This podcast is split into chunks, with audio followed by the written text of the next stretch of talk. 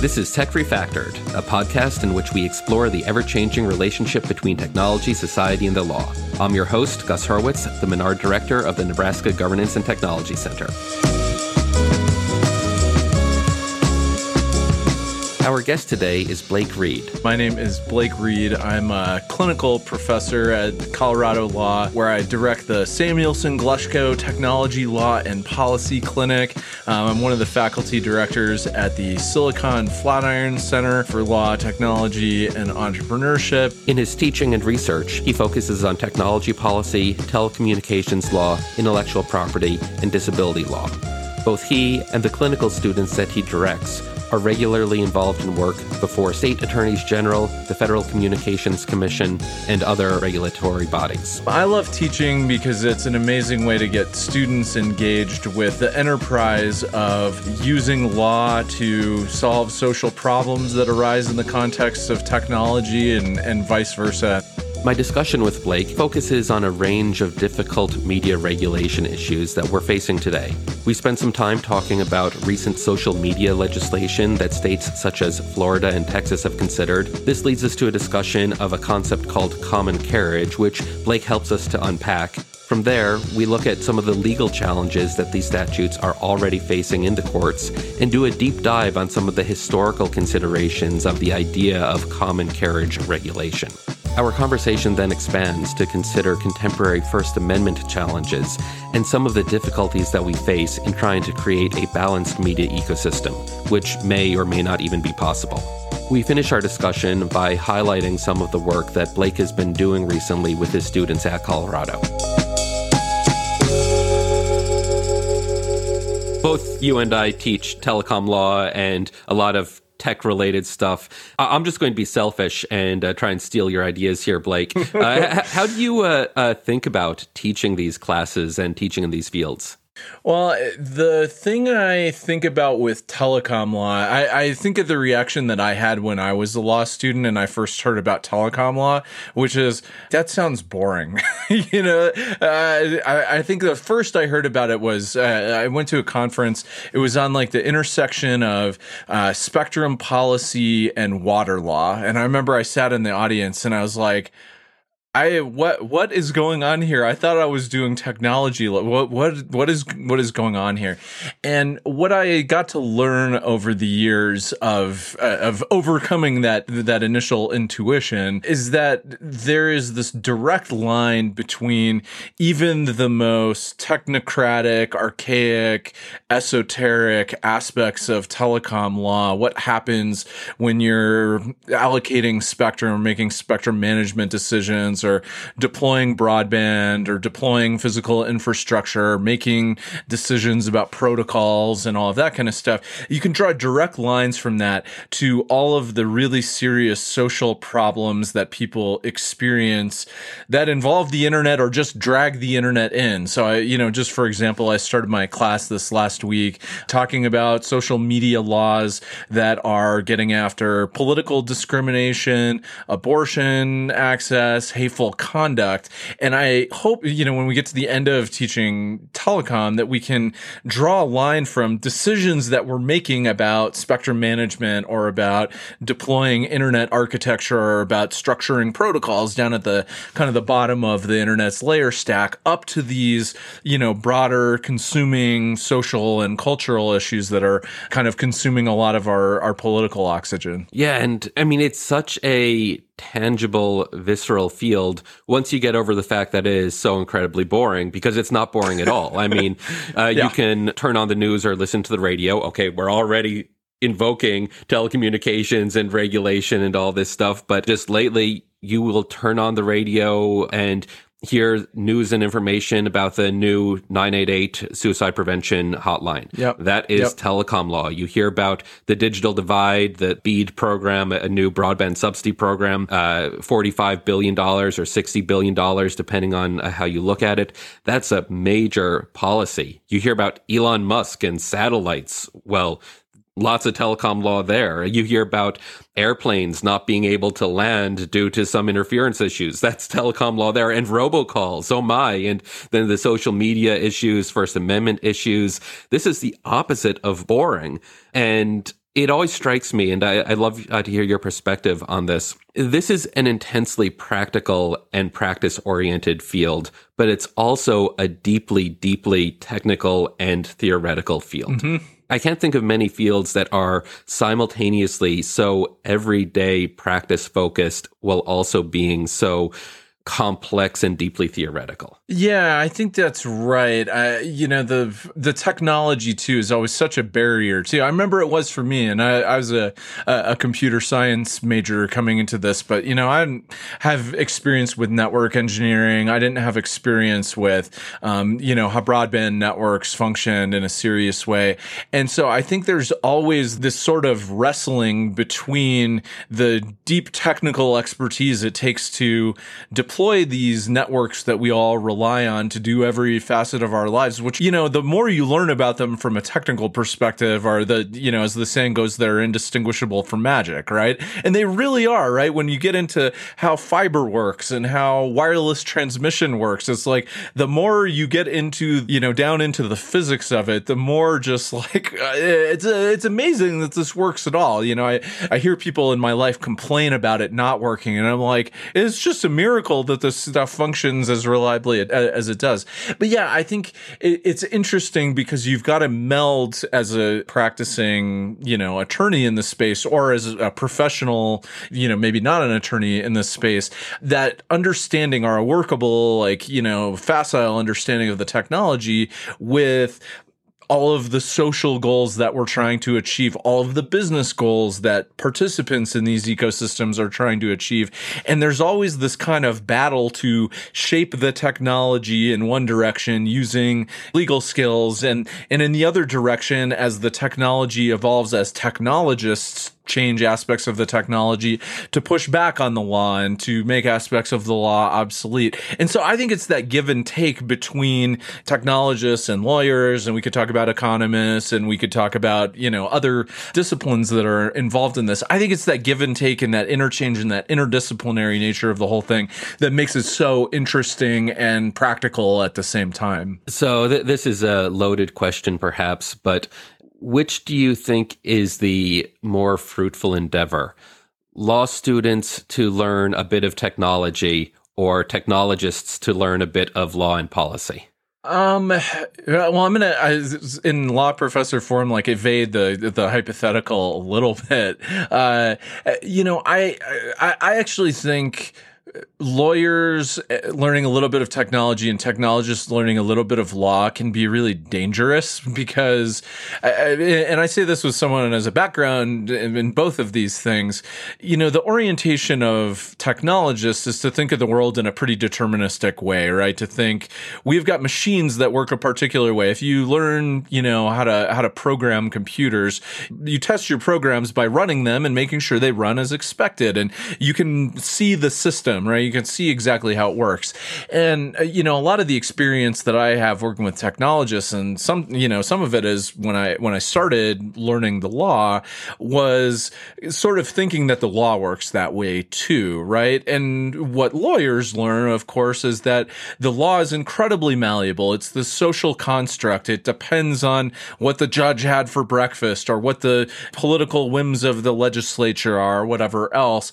And I think the danger on the other side is lawyers assuming that technology can work that way as well, and that it's, you know, not like bound by the constraints of physics, for example, um, that kind of thing. So I actually think the most important thing is for lawyers and technologists that are engaged in the interdisciplinary work of telecommunications as an example, but technology as an enterprise more broadly to understand a little bit about the fundamental aspects of how the other thing works, right? To understand as a technologist, yeah, there's a lot of social construction going on when you're doing law and you can't extrapolate like one case to the rest of the world, right? Like it's not necessarily going to work out exactly exactly the way you think it will. And likewise, as a lawyer, to not sort of assume just because you want to will something into existence via law that the technology is necessarily capable of doing that. So I, I like uh, being pithy at times. Law does not work like code, and code cannot be treated like law. uh, yeah, or, or I, I suppose we're, uh, we're we're contravening the the famous uh, Lessig axiom on on that front. Yeah, I mean, I also think there's some appeal to that, right? The the notion that law and code have these sort of similar structures and that they're both fundamentally, you know, I'm thinking about the work of like Julie Cohen and, and others are fundamentally working on society and fundamentally have these interactions with people and that there are some, some real similarities there to, to plumb. And I, I, you know, I think that's true, right? I think that's the fun of interdisciplinarity is that mm-hmm. you can see the parallels between the things. But yeah, I think it's, it's dangerous to do that superficially if that makes any sense. Yep, absolutely. So let's uh, change gears a bit. And what are some things that you're thinking about or working on nowadays? One thing that I see bubbling through legislatures and courts right now um, is, uh, is, is social media laws, or call it platform law, as a field, and sort of trying to structure the conduct and decision making, and maybe the business structure of platforms, i.e., Google and Facebook and Apple and Amazon, etc. Microsoft should should be on that list as firms. Um, and what are the laws that bear on that? And then how are the courts going to react to them both here in the U.S. and and worldwide as well? Um, and I think a couple of particularly interesting ones that I've been spending a lot of time thinking about are laws around deplatforming and the sort of mandated carriage of uh, of content, the mandated carriage of users. I think those are uh, particularly interesting. Another one I've been paying attention to for the last several weeks is the JCPA, the Journalism Competition and Preservation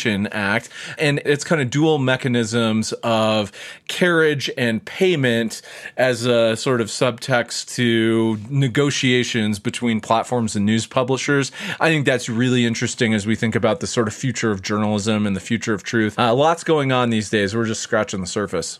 Let's uh, start social media. I, I know uh, Florida, Texas have done some interesting stuff, and some courts have done some interesting stuff back. Can you uh, uh lay the groundwork uh, for us? Where this goes back to for me, well, maybe let's start with the statutes themselves. So there are state legislatures in these, you know, un, un, conceitedly conservative uh, states that are passing laws that, in various ways and with various mechanics, compel platforms to carry the content of certain kinds of users or certain kinds of content um, that prevent uh, those platforms from taking down content that prevent prevent them from taking down users, and that otherwise try to uh, sort of address how platforms might manipulate the uh, appearance of content. So let's call these carriage laws, or we could call them anti deplatforming laws, or protecting the freedom of speech uh, against the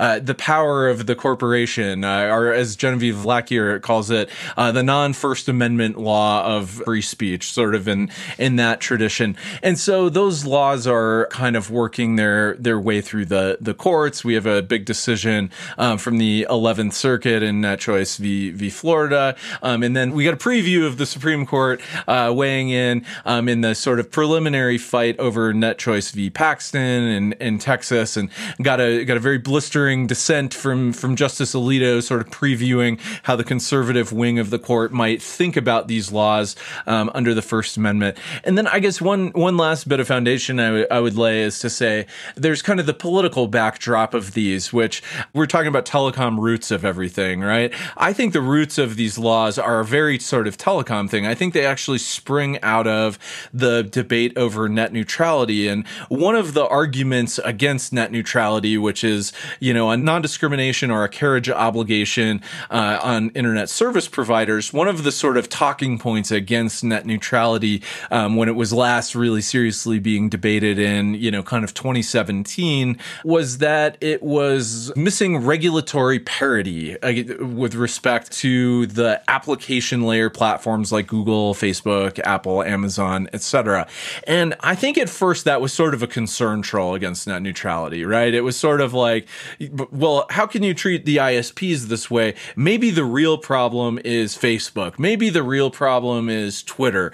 And then that kind of got into the blood bloodstream in the Republican Party during the Trump era. And suddenly it started to turn into real policy, right? And suddenly it started to become, hey, not only maybe are these guys really the problem, but maybe this is a real problem. These platforms are biased against conservative speech, and we need to start thinking about remedies to go after it. So I think you can actually draw kind of a through line from the, the telecom roots of it uh, to, to where we are today. And now we have state legislatures doing all this stuff. And yeah, so not uh, entirely the direction I had thought that you were going to go, especially with the telecom roots And I'll uh, come back to that in a moment. But the basic concern here is the social media platforms and other uh, platforms censoring online speech, and in particular, uh, coming out of the Trump uh, years, censoring conservative speech. They took uh, the president of the United States off of the platform, um, and we got platforms like Parler created um, that are promising, not actually doing this, but promising to be uh, censorship free and anything goes sort of platforms. Which goes as far as their terms of service and then stops immediately because, of course, they take lots of things down as well. But anyway. Well, and exactly. And the other platforms, the Twitters and the Facebooks of the world would say, yeah, and that's exactly what we're doing too. We have our terms of service, our community uh, standards, policies. And I, I guess the two questions to explore the, the First Amendment side of things, and that they'll probably bring us to uh, discussing the JCPA as well, but also the the direction that I thought you were going to go. And I, I think maybe you were carefully avoiding using this word or phrase, common carriage um, right, the, right, the right. idea that we have these things, question mark, called common carriers that need to take all comers. They can't discriminate based upon the nature of the passenger or the content of the speech, perhaps. And that's a traditional telecom sort of idea. And that there's this idea that these statutes arguably are trying to implement saying, hey, platforms should be common carriers too. They shouldn't be allowed to discriminate based upon uh, the characteristics of the users, including the viewpoints that they're expressing on these platforms. I'll throw it back to you uh, in, in, part with the question: Were, were you trying to avoid the common carrier term in this context? Oh, well, I, I, really wasn't trying to avoid it. And I actually think these questions kind of start from different places, but they end up in the same place. I think the answer to these questions are the same, um, which is at least when we're talking about platforms that carry speech. And so, you know, now we're talking about Google, we're talking about Facebook, we're talking about um, Apple and Amazon. We're talking about all these platforms that carry content that is generated, you know, in large part by other people other than the platform platforms. Um, you know, and so what are their sort of rights and duties and obligations that attach to the carriage or moderation of other people's content? But we can go back in the history of telecommunications law, and actually we could go back much further to, you know, to the sort of pre telecommunications law of grain elevators and ferries and trains and inns and so on and so forth. There's, there's a deep common law tradition uh, here, but I think it's worth just sort of cabining it to call it post Civil War history of telecom law and think about the telegraph companies, right? The telephone companies as kind of the quintessential common carriers, but also, you know, ISPs fit into that. I think, you know, that's the, the sort of whole debate about net neutrality is can we treat ISPs as common carriers? And then we also have the tradition of what we might call quasi common carriers. So broadcast television, you know, we think about doctrines like the fairness doctrine doctrine. We think about cable television and the must carry doctrine. We might also think about newspapers as a sort of failed common carrier. The the famous uh, case of Miami Herald v. Tornillo, where Florida of all of all mm-hmm. places uh, tries to impose a, a, right to reply obligation on newspapers that fails. But so I, I have a, a, paper out on on this topic, and one of the things I, I did because this notion of what is a common carrier, uh, you know, is getting deployed deployed as these new statutes that apply to social media are coming out. And you see the proponents sort of making this argument that, hey, these guys are common carriers, or we should be able to treat them as common carriers. And that means, you know, A, that they're obliged to carry all of the speech. It means that they cannot discriminate on various bases and that it's consistent with the First Amendment to do that. And so what I tried to do is kind of unpack what is really going on in the history of common carriage law. And the, the short punchline that I reached is it's kind of conflating three questions. One is, what is a common carrier? Two, what is common carriage law? What are the rules of carriage? Is there some, you know, consistent notion of that? And three, when we apply common carriage rules to common carriers, what outcome comes out under the First Amendment? And my conclusion is that we actually don't have a coherent understanding of any of those three things. That actually what we end up getting in every case is we've got really inconsistent criteria for defining common carriers that often, you know, are they natural monopolies? or do they enjoy sort of an anti-competitive advantage over their competitors? Or do they hold themselves out as being common carriers? You know there are various other criteria that folks have identified that just don't hold true for all common carriers right? So we've treated plenty of non-monopoly carriers as common carriers for example. Um, uh, you know we also uh, have encountered folks who would like to hold themselves out as not being common carriers who we want to demand that they be common carriers right? So pretty unsatisfying, um, you know, in terms of being able to identify common carriers. We also have a r- different range of rules, right? Of carriage rules. So there are some that are like, you literally cannot discriminate against anyone or any kind of content for for any reason at all. We kind of find that. And then we find lots of little exceptions, right? So some of the telegraph laws, for example, allowed exceptions for the news, right? So if you had urgent news to get across the telegraph, you could do so. Uh, you could sort of jump to the front of the line. Um, we have various debates about whether you're obliged to carry illegal content, for example, and what you need to know about it. And things get really weird when we start to get into the quasi carriage laws like the fairness doctrine. I'm sure you know Gus as a as a telecom law expert. The fairness doctrine is the is the wildest doctrine that I think the United States government has ever come up with. It's the sort of elaborate uh, idea for how to structure broadcast TV as this national civil discourse, right? And you sort of look at it and it's like, yeah, it kind of involves carriage, but it bears almost no resemblance to, you know, the laws that we've applied applied to the telephone companies or the telegraph companies.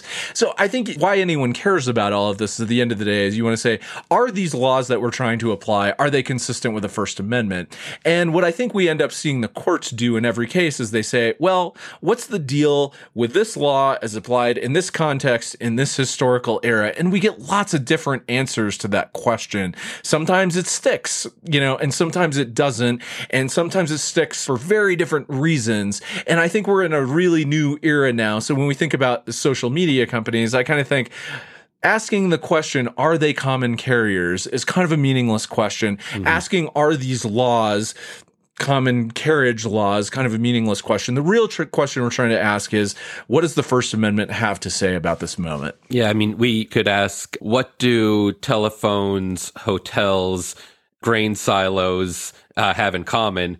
The answer is nothing other than that they're common carriers and re- really they carry the, the, things. Yeah, yeah, they're, yeah. They're, it's uh, but by definition, you could almost say it's a category error to say what is a common carrier or or is this one. Um, and I want to suss out two dimensions um, of your discussion and to, to highlight and bring us back to uh, that fairness doctrine point uh, that you made. Uh, a lot of what we're thinking about with this common carriage idea and uh, all of these historical regulations we can think of as being about purely competition or economic concerns or industrial regulation or organization sort of stuff. Sure. But when we turn to the speech and media context, we tend to be talking just about politics or bare knuckle politics, mm. um, frankly. And if you look at the history of the, the fairness doctrine and media regulation in the pre internet era, it was used and abused by JFK and Richard Nixon, by uh, both political parties to try and browbeat the television networks for their preferred political ends. And then we really saw an explosion of fairness doctrine related stuff after the fairness doctrine was not abolished, but the FCC stopped enforcing in the 1980s because what did we see? The explosion of AM talk radio and in particular conservative talk radio. So we saw 20 or 30 years of folks largely on the left calling for the FCC to start using the fairness doctrine again or Congress to regulate conservative voices on AM radio. And now with social media, we're seeing primarily conservatives and conservative legislatures saying, hey, we need to regulate uh, social media because it's being used harmfully uh, to conservative political views. Um, so is this all just politics? I guess is my question. And if so, what, what's the First Amendment point in all of this? And how should we think about this? Yeah, so I mean, one of the interesting things to me, so I mean, I read a lot about the fairness doctrine and the kind of early days of the fairness doctrine, and I think we get too much of our understanding of the fairness doctrine from the sort of Reagan era tropes of, you know, it's politically abused, it's the government nanny state governing the radio, all of that kind of stuff. But I think if you go back to the early days of the, you know, the creation of the FCC in 1934 and what followed from the fairness doctrine, which evolved into the Mayflower case, um, what you know, what came out in their their big sort of report about how to apply the fairness doctrine was this notion of the broadcast TV like landscape and radio landscape was like this great American experiment, right? Like we had this magic new technology, and there were a limited number of people that could use it without it collapsing on itself because interference would stop it. You know, so it's like, okay, the government has got to play some sort of role in structuring this fairness. And what you see in the development of the early fairness doctrine cases, which go along with the development of licensing doctrine, right? Like, who are they going to give licenses to to speak? There's this real earnest interest, and I think it's on both sides. I think it's broadcasters and the FCC alike in sort of saying, we have got this public trust. We've got this valuable, you know, my, my former student, Jeff Westling's going to be mad at me calling this a valuable resource, but, you know, let's go with that for a second. We've got this really valuable resource that if we use it can fundamentally change how Americans talk to each other, how they understand what's going on, how they understand what's important. It's going to have this like really meaningful impact on discourse discourse, right?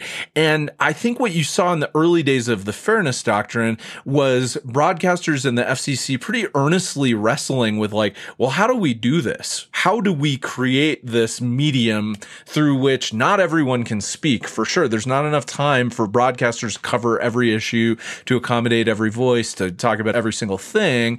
But what do we do with that? How do we make fair decisions? How do we make sure that this doesn't get sort of captured for political ends or overt religious ends. You know, one of the early cases was about avoiding somebody who just wanted to like evangelize their religion on their channel, right? And and the you know everybody sort of comes in and says, no, that can't be what this is about, right? This is for everyone, right?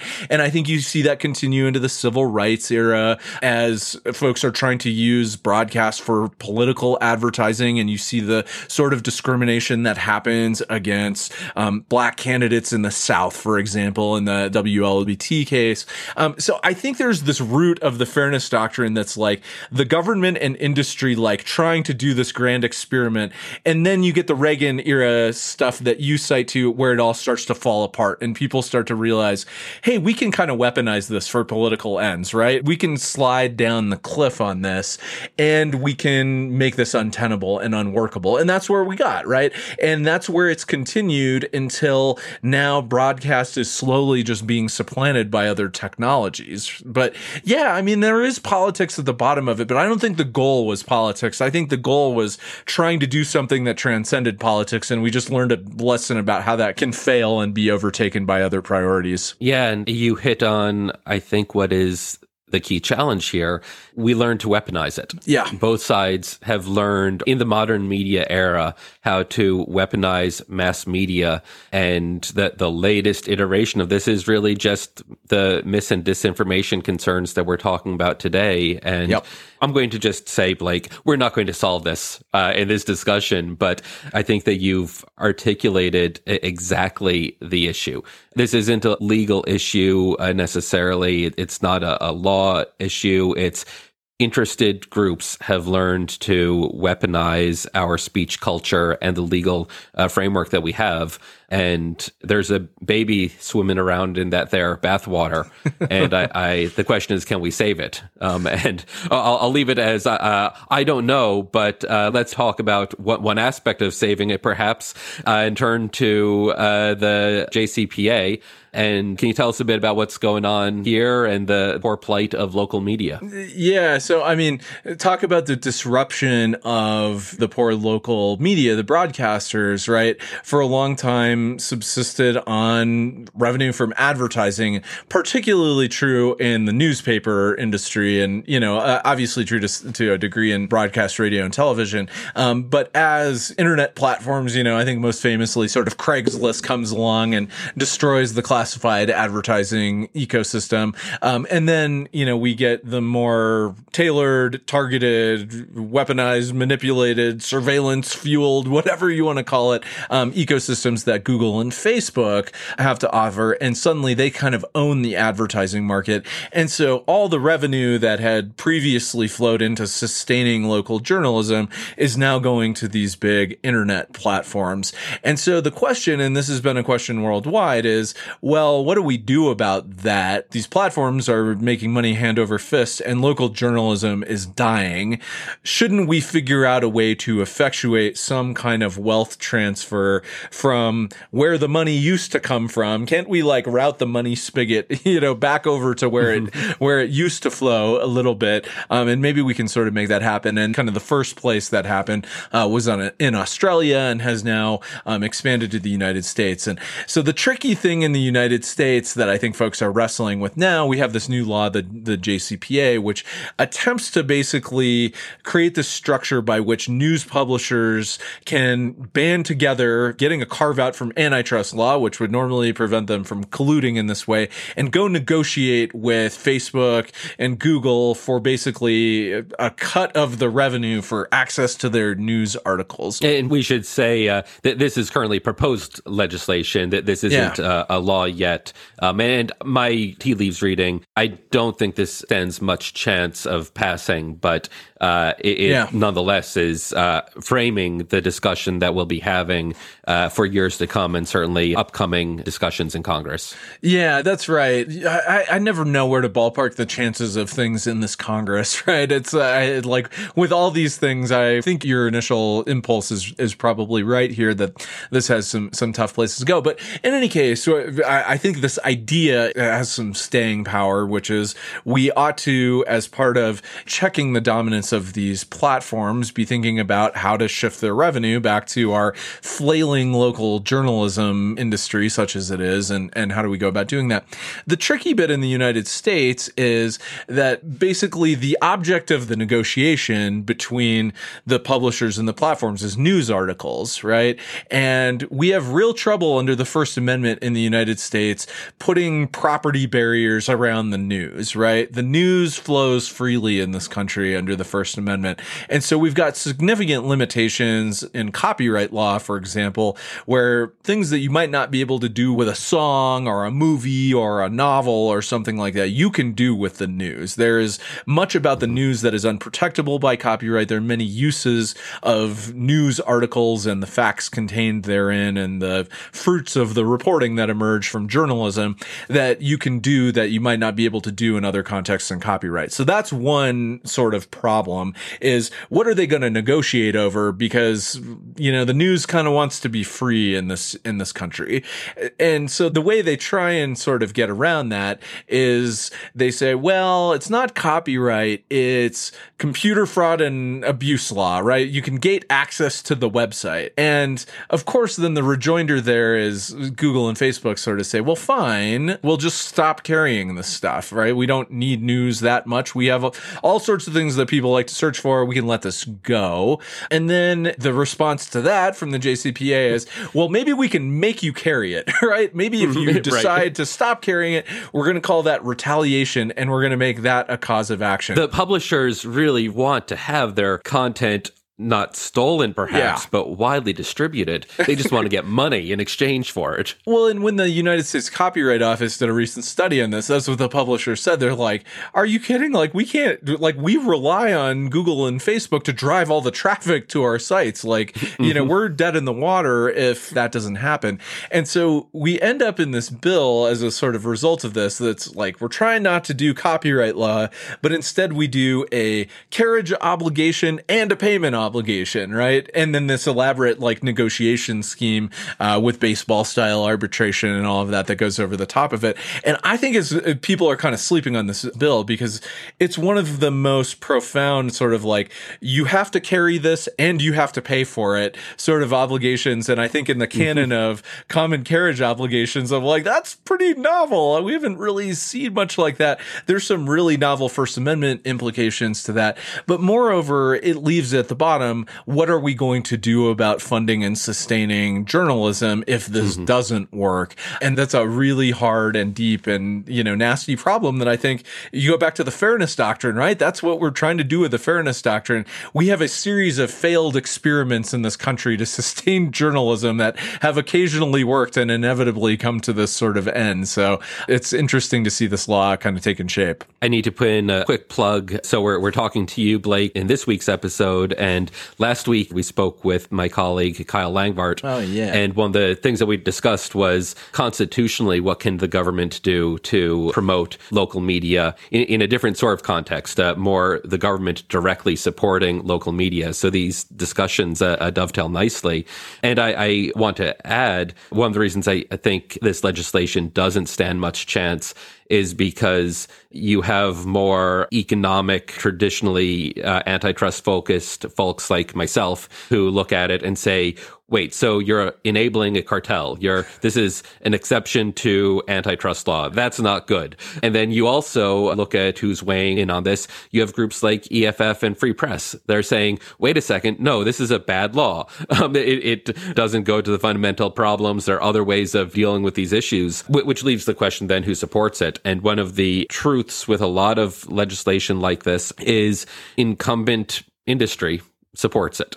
So the big media companies, the big publishers, the big news companies, they're more likely to support this. And it very likely would leave the smaller publishers out to dry because they're not going to control the outcomes of efforts that these big cartels allowed by the law to negotiate with the social media companies. The small companies aren't going to get much say in them and they're not going to be able to form their own groups because they don't control the content that the social media companies are going to want to negotiate for nearly so much. Well, it's yeah, it's, I mean, it's super funny there that no matter where you focus on this bill, there are problems, right? And I looked at it and I said, okay, the cartels, whatever, that's fine, but what are they negotiating over? How can they possibly be negotiating over this? But you're absolutely right. And I think this gets to one of the underlying kind of core dynamics that all the stuff we're talking about is getting after, which is the power of these platforms, right? The sort of concentration,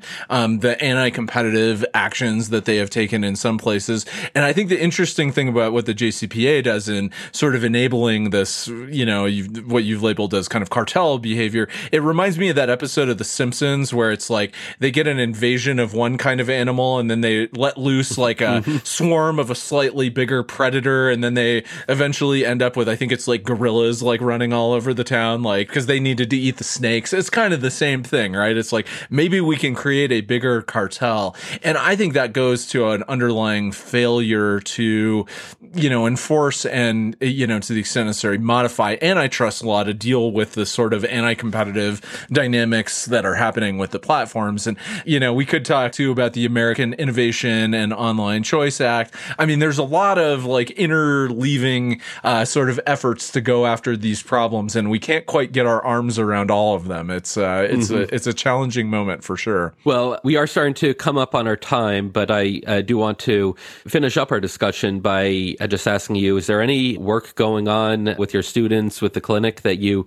would like to highlight? I know uh, one of the great pleasures of doing the sort of work that you do is getting to work with the students on a, a range of issues, and that's always good to hear about. Yeah, um, a couple of things that really proud of our, our work on. Um, one, uh, my students have been working on the implementation of the Colorado Privacy Act, um, one of the many now seemingly uh, blooming all of the time uh, state level privacy laws. Um, the Colorado Attorney General is uh, working on implementing that. Um, my students have been doing some really, uh, you know, in my opinion, uh, of course I would say this, but I, I, I really think so.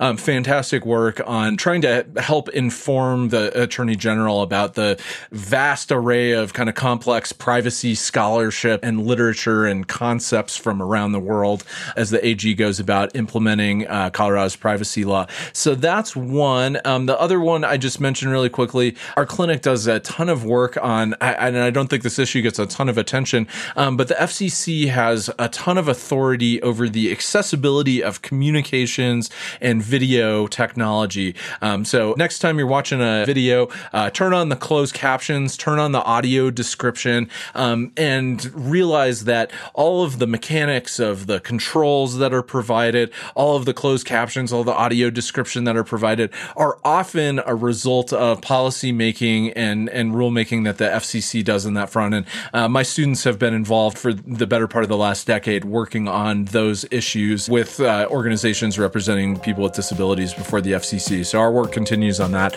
uh, on a lot of fronts. So really proud of that. Blake, thanks as always for taking the time to chat with me. I don't believe this was the first time we got you on the podcast. It won't be the last, but looking forward to continuing to think about and discuss these things with you and to uh, seeing what comes next for you and your work. Thanks, guys. Really appreciate you having me and look forward to doing it again soon.